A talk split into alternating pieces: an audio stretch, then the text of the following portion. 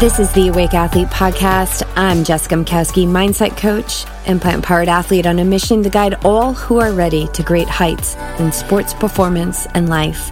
Through the 10,000 foot view, I share teachings of living awake with the sole purpose that we all realize our innate power to be the masters of our minds. Welcome back to another episode of the Awake Athlete Podcast. So good to have you guys here. All right, mental vacations. We need them. Oh, wow. Do we need them? They're so important. And what is a mental vacation? So I talk a lot about, you know, transitioning wisely. And I do think that that is perhaps a part of taking mental vacations throughout the day.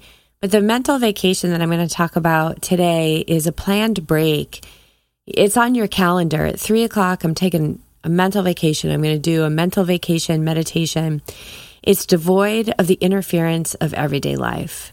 And it's an incredibly potent way f- to refill our coffers, you know, so that we may be our best for ourselves. Yeah, of course, we want to be our best. We'll feel our best. We'll look our best.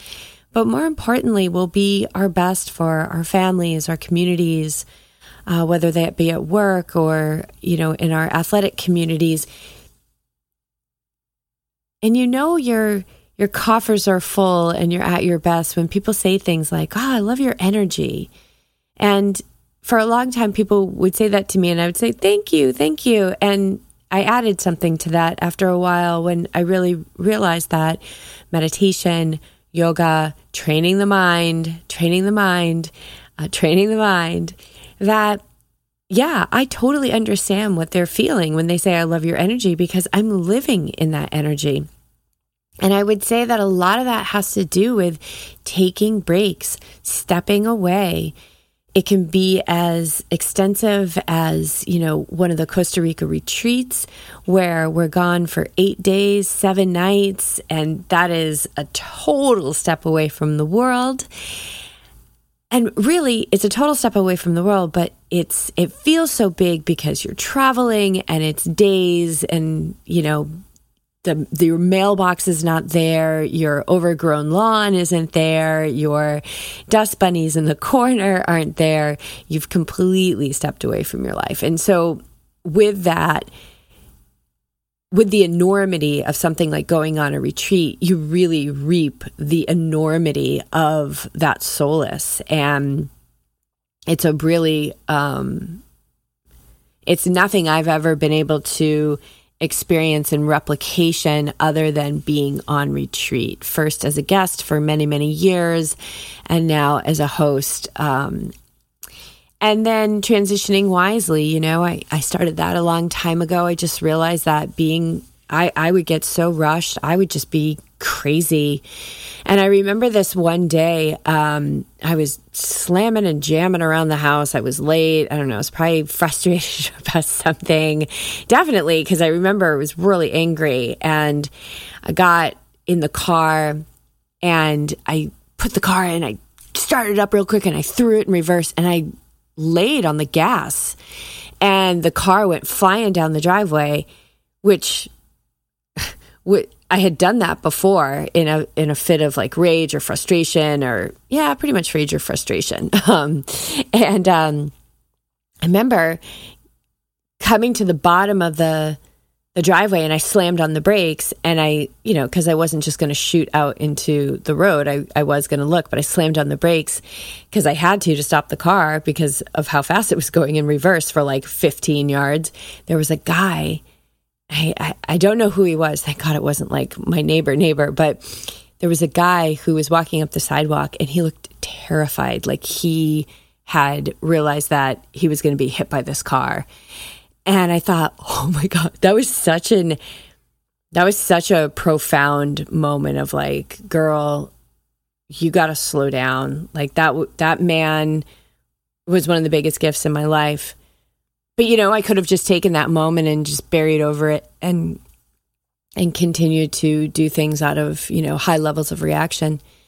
But I didn't and I and I started slowing down. I knew I was learning a lot about the body at the time. This story that I just told is from when we lived in Boulder and I was learning a lot about the body at the time in massage school and going through a lot of change and growth in massage school. Um, and I was ready for it. And um, I just knew how terrible stress was. I knew it was like just an incubator for disease. And I didn't want that. And then, you know, having come so close from r- literally like driving somebody over, um, you know, there was many other moments, but I that was a, a really big moment of like you got to slow down and you know do what your mom taught you. Like don't go to bed angry. Don't leave the house angry. Like, don't drive angry.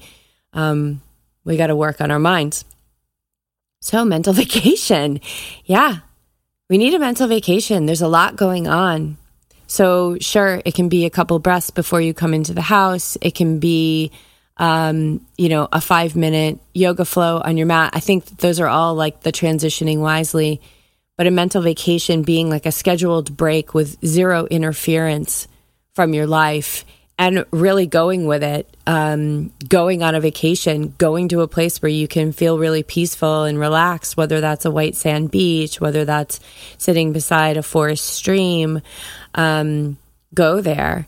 And I recently did this meditation after I had led it in Awake Athlete, in the community Awake Athlete. And for me, what came in so naturally was this beach in Costa Rica, Guiones Beach, um, at Blue Spirit. And wow, it really works if you're willing to just put yourself there. You'll have a profoundly relaxing result. And so, following this episode will be a 15 minute guided mental vacation meditation. And um, yeah, they're incredibly important because everything uses bandwidth. You know, even the joyful days uh, certainly the high highs, that's all energy output. So being able to step away from it all into a very neutral space of calm, relaxation, and peace is a wonderful way to feel refreshed afterwards, fill up those coffers, and give to yourself. Like, really give time and space, which is love for yourself. So give this mental vacation meditation a try um, and return to it. And notice how you feel.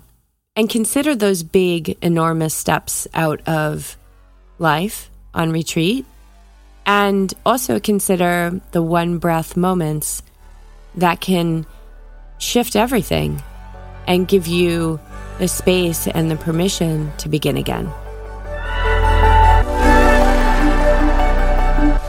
Are the messages in this podcast resonating with you? Is there a spark that has been flamed in a part of you that wants more? Get over to awakeathlete.com right now and click on the homepage link to schedule your free 30 minute discovery call with me. Because if not now, when?